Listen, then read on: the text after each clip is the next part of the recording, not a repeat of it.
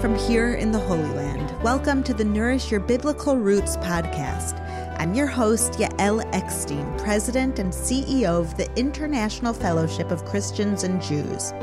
Each week, we'll explore the Jewish roots of your Christian faith and nourish those roots with inspirational insights and ancient teachings that are so relevant to our lives today. Let's get started.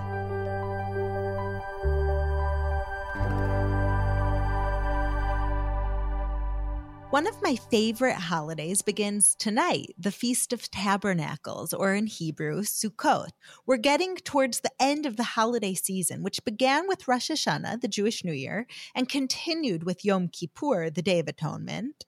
And now, just a few days later, Jews around the world will celebrate Sukkot. On today's podcast, we're going to talk about the Feast of Tabernacles, and one of the themes of the holiday, unity. We'll look at the biblical practices of Sukkot and how they encourage a spirit of unity. In times that we live in now, when people seem more divided than ever, we need to find ways to unite.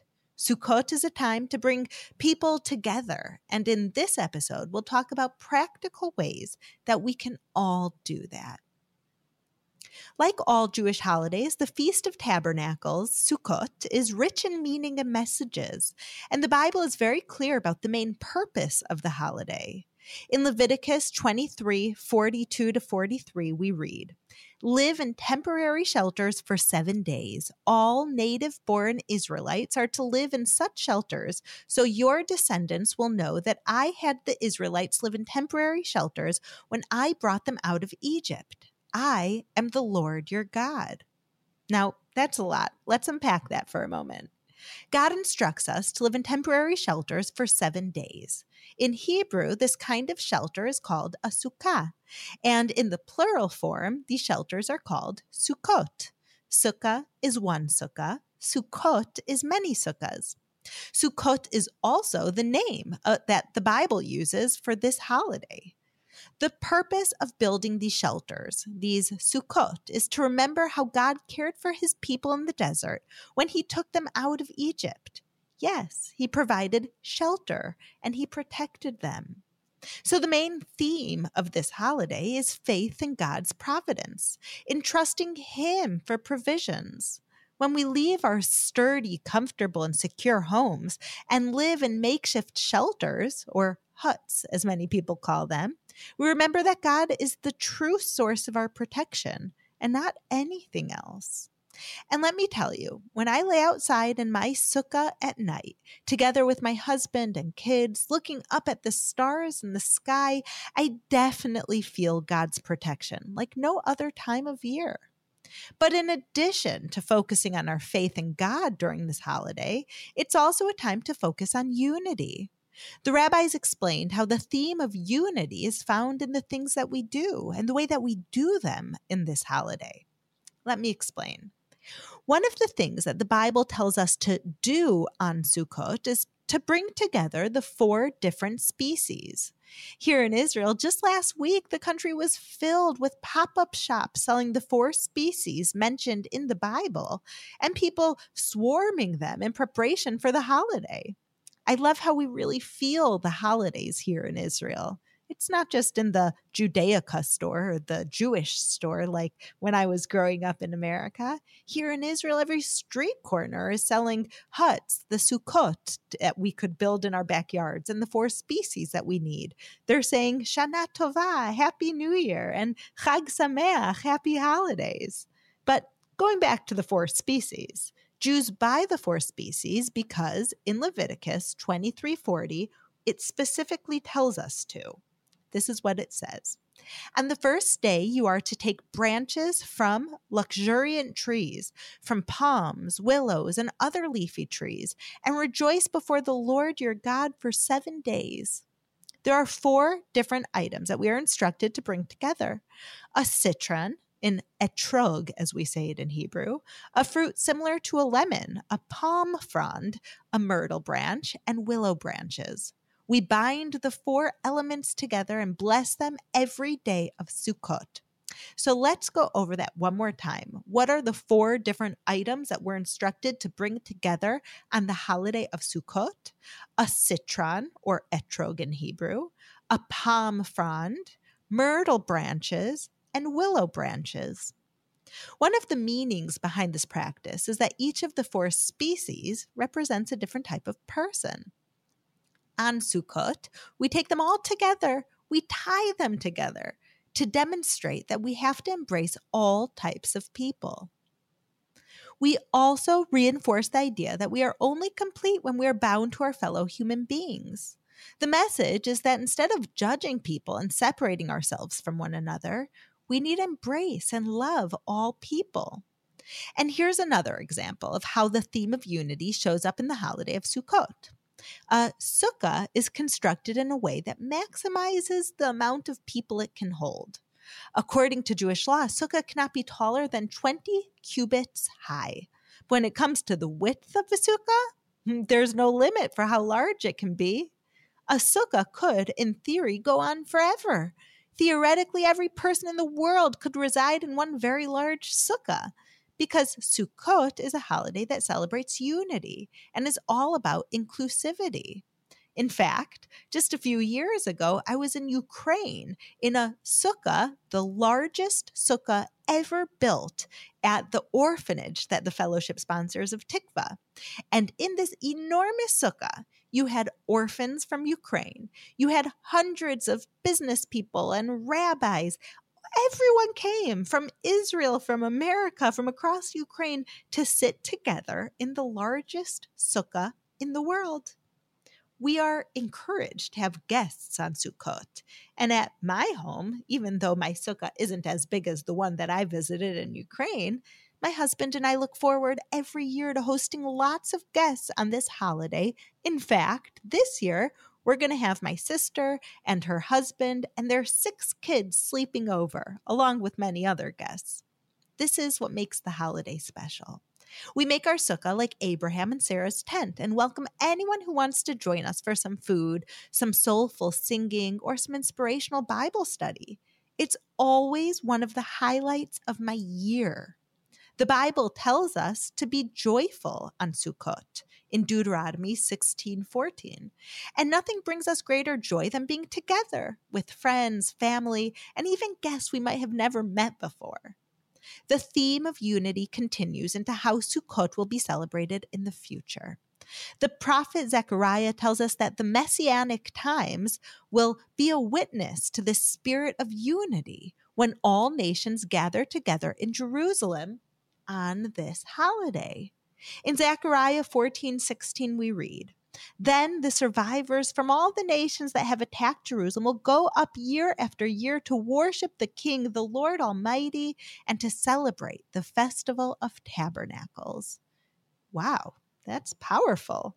Those who tried to attack us will actually go up to Jerusalem to worship God in the Festival of Tabernacles. It's a prophecy about the future, but already now, each year on Sukkot, there's a beautiful parade in Jerusalem where people from all over the world unite to show their support for Israel and to fulfill his prophecy. Sukkot is a time of coming together, and in that spirit, I want to talk about what we can do to create more unity in our world. Here at the fellowship, we know all about bringing people together. For 2,000 years, Jews and Christians were tolerant of each other at best and bitter enemies in the worst times. But now, for the first time in history, we have a relationship, a friendship, and the unity between us has resulted in incredible blessings for all of us. So I want to share with you 3 ways that I have learned to build bridges of understanding, of unity, just as my father, Rabbi Yechiel Eckstein of blessed memory, did in his lifetime. There are 3 ways that we can bring all people together and foster this messianic vision of more unity in the world. Here's the first thing we can do. Make it a practice to give all people the benefit of the doubt. This is a big one because so many relationships are ruined because of misunderstandings or the inability to see things from another person's perspective. And it's such a shame because it really doesn't need to be that way.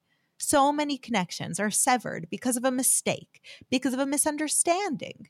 If we want to live in a more unified world, we have to stop writing people off so quickly and so easily just because we had a misunderstanding. When we aren't so quick to judge and react when it seems that someone has offended us, we have nothing to lose and a whole lot to gain. I learned this lesson from my father in the way that he reacted when a prominent leader said something about the Jewish people that was considered extremely offensive. It happened in 1980. Reverend Bailey Smith, who at the time was the president of the Southern Baptist Convention, gave a speech in which he mentioned that the Jewish prayers have no value because, and I quote, "God Almighty does not hear the prayer of a Jew." That speech got national attention, and Jewish organizations were understandably up in arms. They condemned Reverend Smith and demanded a retraction. But my father reacted very differently. He suspected that the Reverend didn't fully understand the implications of his words, and that he spoke not from a place of hatred or evil, but from a place of misunderstanding. So instead of lashing out at the Reverend, he invited him to go on a trip with him to Israel. Reverend Smith accepted my father's invitation, and he brought along a delegation of fellow Southern Baptist ministers. The trip was a huge success. It was full of meaningful experiences and conversations that cleared up a lot of misconceptions. The trip gave the ministers a better understanding and appreciation for the Jewish people, and it initiated a genuine friendship between my father and Reverend Smith. When they returned to America, my father was invited to speak at Reverend Smith's church, and he preached on the topic of Jewish evangelical fellowship. His message was well received, and after that, my father was welcome in Southern Baptist congregations all across America. Here's the thing. The event that connected my father to Reverend Smith in the first place, those unfortunate words about Jewish prayer, could have easily driven the wedge deeper into the divide between Jews and Christians. But because my father was willing to give the Reverend the benefit of the doubt, he was able to bring Jews and Christians closer than they had ever been before. To me, this story is the perfect example of the healing that is possible when we give others the benefit of the doubt. Whether it is a family member, a friend on social media, or someone in a leadership position, we need to judge less and forgive more. Our culture has normalized shredding people by analyzing every wrong word and misstep that someone might take. But this path will only lead to more division, and it's time to change course. We need to self-assess, not be judging others. We need to head back towards unity, towards respectful dialogue, forgiveness, and understanding. And it's up to us to steer the course. Here's the second thing that we can do to create more unity. We need to reach out to others, specifically to people who are different than us. We need to reach out to people who we probably won't get to know if we don't go out of our way to connect with them. And one of the best ways to connect with a stranger is through acts of kindness and giving. I'll give you an example of what I mean from an experience that I had shortly after I moved to Israel over 15 years ago when I first started working at the fellowship. At that time, one of my responsibilities was distributing aid to the poor and needy in Israel. Right away, I had a lot of experience delivering food to elderly Holocaust survivors. Even though I had never met them before, I felt an immediate bond with them because so many of them reminded me of my own grandfather, who was a Holocaust survivor too. But one time, I was scheduled to deliver food boxes to a new Jewish immigrant to Israel from Ethiopia. Until then, I had almost no real contact or relationships with any Ethiopian Jews. I knew that they were Jewish, just like me. I knew that they were descendants of the tribe of Dan. But other than that, I knew that we didn't have much in common because the reality is they spoke a different language, Amharic. I spoke American English. I grew up in a Western world and they grew up in rural Ethiopia. But the other reality that we see all over Israel is that we're like brothers and sisters, reunited after 2,000 years of exile. So we have lots of similarities and brotherhood, and we have lots of differences, which were shaped and influenced by the countries we came from. So when I went to visit my first Ethiopian family, I didn't know what to expect. We went into a home that had 3 generations of family members living in it. I presented the family with a food box on behalf of the fellowship, and our host invited us to sit down and have some coffee. I was about to decline their offer. I had a feeling that it wouldn't taste exactly like the Starbucks coffee I was used to from America. But the person next to me quickly whispered, "You have to take it or it will be considered rude." He said, "You don't have a mutual language, so this is how they say thank you. And I really think you should accept it." Of course, I was suddenly excited to sit down and accept the offer. This was my first sip of Ethiopian-style coffee, and although it was very different from what I was used to, I enjoyed it so much because I knew it had love and thanksgiving put into it. It was the language of the heart and the soul, and my host smiled as they watched me enjoy it. So here we were, me in my American clothing with my English accent and them in their Ethiopian dress speaking Amharic. We couldn't have been more different, but we began to connect in a deep way.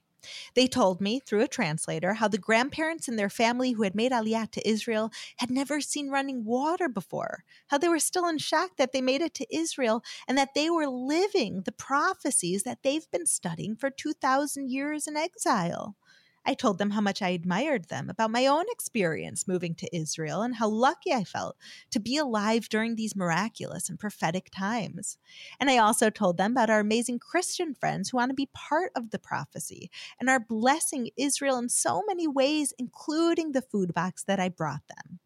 I couldn't understand their language, and they couldn't understand mine. We spoke through an interpreter, but we formed a bond that was beyond words.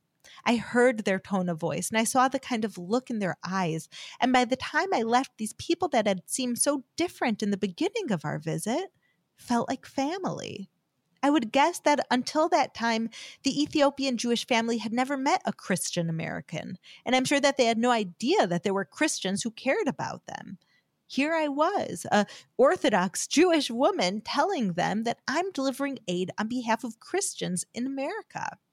And in normal life, I'm not sure that they would have ever had a meaningful encounter with someone like me from such a different background and demographic in Israel just a few weeks after they landed. But through that short yet significant encounter, we created a bond, a friendship, and it took more than one step, I believe, in unifying the people of Israel and our friends around the world. One of the things that my father always insisted upon is that everything that the fellowship gives to Israel, whether it's a food box, a bomb shelter, or a unit in a hospital building, is that it's always marked with the logo of the fellowship. He didn't do it because he wanted the credit or publicity, but he wanted Israelis to know that Christians around the world care about us and give generously in order to support us. This builds bridges between the Jewish and Christian communities. And after almost 4 decades, the fellowship has completely reshaped the way that Jews perceive Christians. Until recently, Christians were generally seen as the enemy of the Jews. But because of my father and what he dedicated his life to, Jews now know that we have Christian friends who care about us and share many of our core values. It has created a unity among us that I know makes God very, very happy. It doesn't matter if you reach out to someone across the globe or to someone down your block.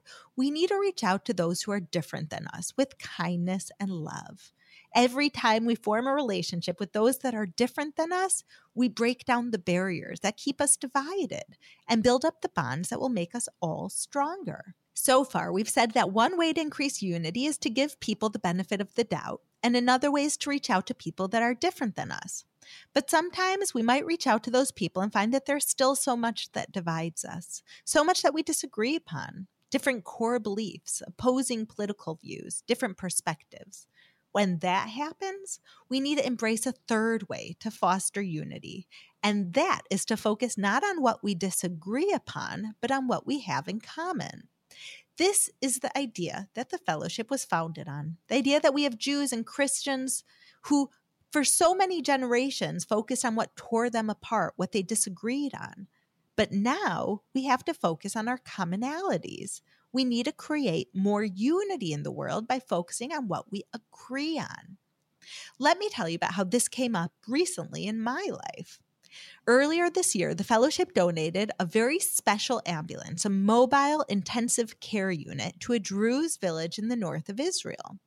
In case you don't know anything about the Druze people, I'll tell you a little bit about them. The Druze people are Arabs who follow an esoteric, monotheistic religion. So they aren't Muslims, even though they are Arabs and have always lived in the Middle East. There are less than 2 million Druze in the entire world, and about 150,000 of them live in Israel and have lived here for hundreds of years. They have their own unique culture, beliefs, and way of living. So when I met the leaders of the Druze village, where we donated the special ambulance, I felt like I had even less in common with them than my Ethiopian Jewish brothers and sisters. It wasn't just the culture and the language that separated us, but also our fundamental beliefs and our entire way of life. But then I remembered something that I had heard about the Druze in Israel. They are extremely loyal, so much so that they are willing to serve in the IDF, the Israel Defense Forces, in huge numbers, and a high percentage of them even serve in the most elite units defending Israel. Many Druze soldiers have given their lives for the state of Israel. Not only that, but the Druze consider themselves descendants of the biblical Jethro, the father-in-law of Moses. And just a few weeks ago, they celebrated their annual holiday where they visited Jethro's grave in Tiberias. So if Jews come from Moses and the Druze come from Jethro, that makes us family. This past spring, when Israel experienced a wave of terrorism, an Israeli Druze soldier was murdered by an ISIS terrorist. A group of Jewish teens went to comfort his family, and this is what the father of the murdered soldier said to them. He said, "We share the same land, the same homes, the same fate." When you think about it from that perspective, the things that we don't have in common hardly matter compared to the things that we do. And I think this applies to many types of people that we might feel different than, separate from, and even at odds with on certain issues. Sure, we might disagree on a lot, but can we focus on the things that we can agree upon? Can we come together for the sake of the values that we all hold dear? God doesn't ask us all to be the same, but he does ask us to be united, to stand together, to love one another, and to help each other. If we stay fixated on how we are different, we will always be at odds with each other. But if we can shift our focus to our commonalities, we can create a lot more unity in the world. And that unity is a blessing that we will all benefit from. Friends, the time to come together and put our differences aside is now. We face too many enemies and challenges to let our differences weaken us. As people of faith, we need to come together for the sake of the values that we share. We are stronger and better together, and together we can defeat any threats in miraculous ways. Psalm 133:1 says, "How good and pleasant it is when God's people live together in unity." And verse 3 adds, "For there the Lord bestows his blessing, even life forevermore." This week, let's bring people together and draw down the blessings that come from living in unity. Let's choose to see the good in everyone, to give people the benefit of the doubt. Let's reach out to those who are different than us with generosity, kindness, and love. And let's stay focused on what we have in common with each other and overlook the small differences that don't even matter in the long run. It might be challenging to overlook the differences and disagreements that usually divide us, but when we do, God promises that goodness, pleasantness, and blessings will follow. Shavua Tov, my friends. Have a wonderful week, and Chag Sukkot Sameach, wishing you a joyful Sukkot from here in the Holy Land. Thank you for listening to the Nourish Your Biblical Roots podcast. If you like what you have heard, visit me at mybiblicalroots.org for more of my teachings, videos, blogs, and books. You can also follow me on Instagram at Yael_Eckstein or on Facebook at Yael Eckstein. Shalom, and see you next week.